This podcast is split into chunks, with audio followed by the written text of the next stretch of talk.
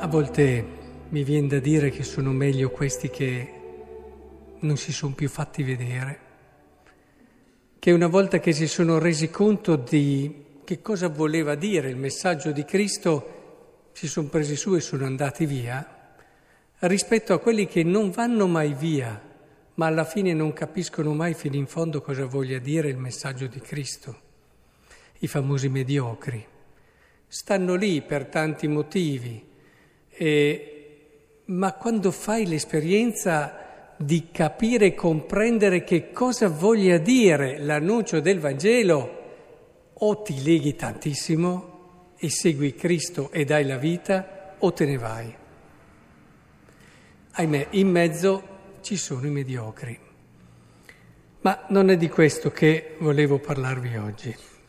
Oggi vorrei con voi affrontare questo tema che, di cui Paolo, insomma, è, per cui Paolo è famoso, no? E mi viene da dire, ma non, non so se è venuto questo pensiero a voi, ma come mai la Chiesa ha lasciato un testo come questo?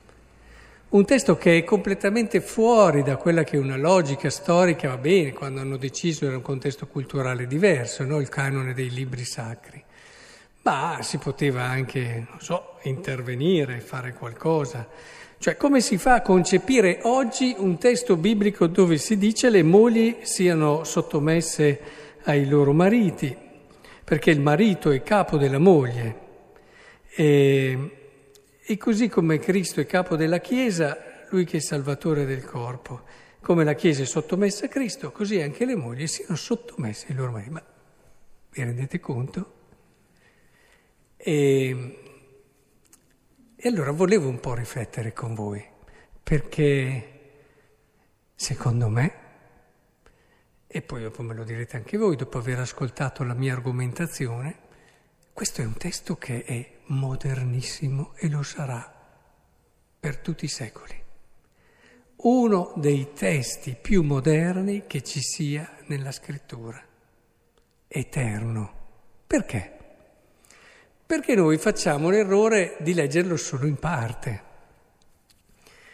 E cerco di farvi comprendere come parla Gesù e come parla qui San Paolo.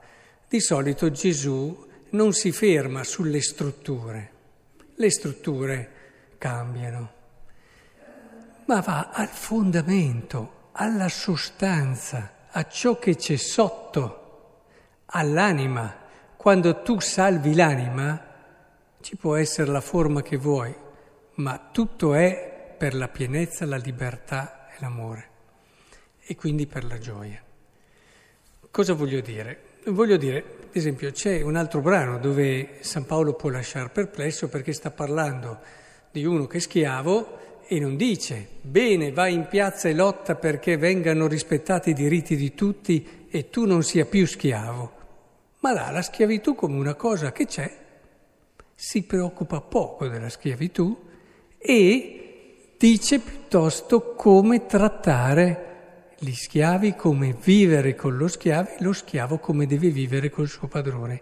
Anche in questo caso non ci si ferma alla forma, tra virgolette, ma si va allo spirito che deve animare. Ecco, tornando al nostro brano, io dico a una moglie, ma che cosa preferisci? Dimmi tu cosa preferisci.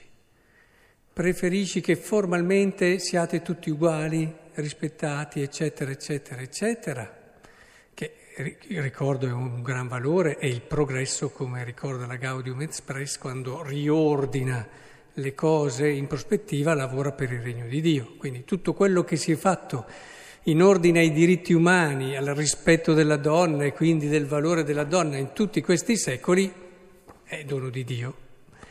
Però, quando che abbiamo tutte le donne che sono uguali agli uomini, quando abbiamo tutti gli equilibri, secondo voi quel matrimonio lì è felice? O ci vuol qualcos'altro?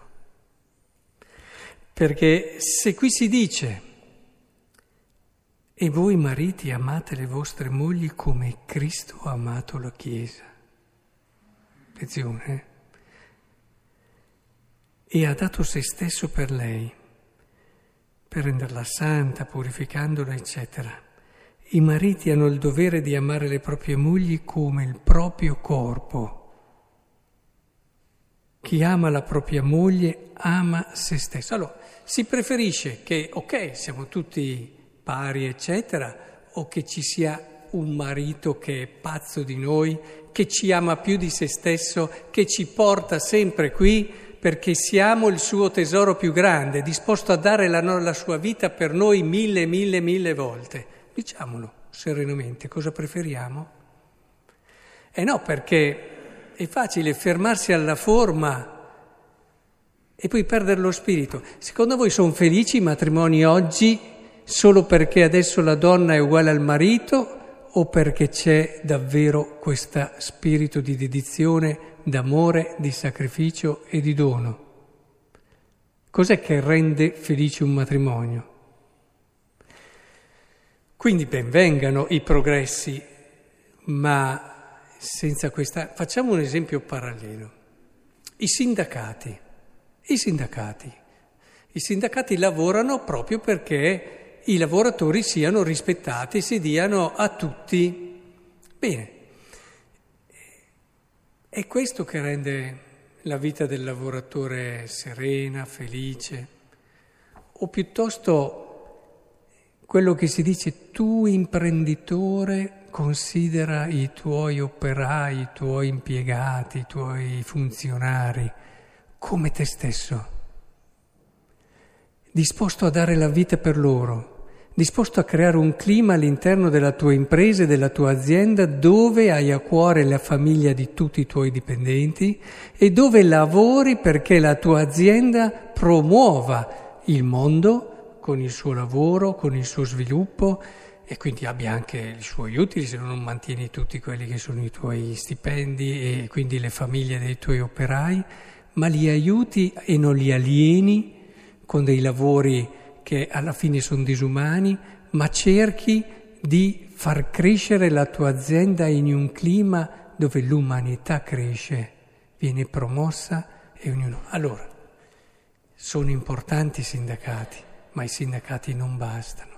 Anche quando i diritti del lavoratore sono tutti rispettati, non è ancora sufficiente. Il Vangelo va sotto. In questo capisco perché mh, avete sentito cosa hanno detto quei, quei discepoli di Gesù. Oh, ma questo discorso è duro. Preferisco che mia moglie sia uguale a me piuttosto che io la consideri come il mio corpo, dia la mia vita per lei, faccia di tutto, eccetera, la tenga. È più comodo dire, bene, siamo uguali, ognuno ha la sua vita, facci, ci aiutiamo, ci collaboriamo per bacco, guai a me, e stiriamo sui figli, facciamo una bella famiglia. Ma...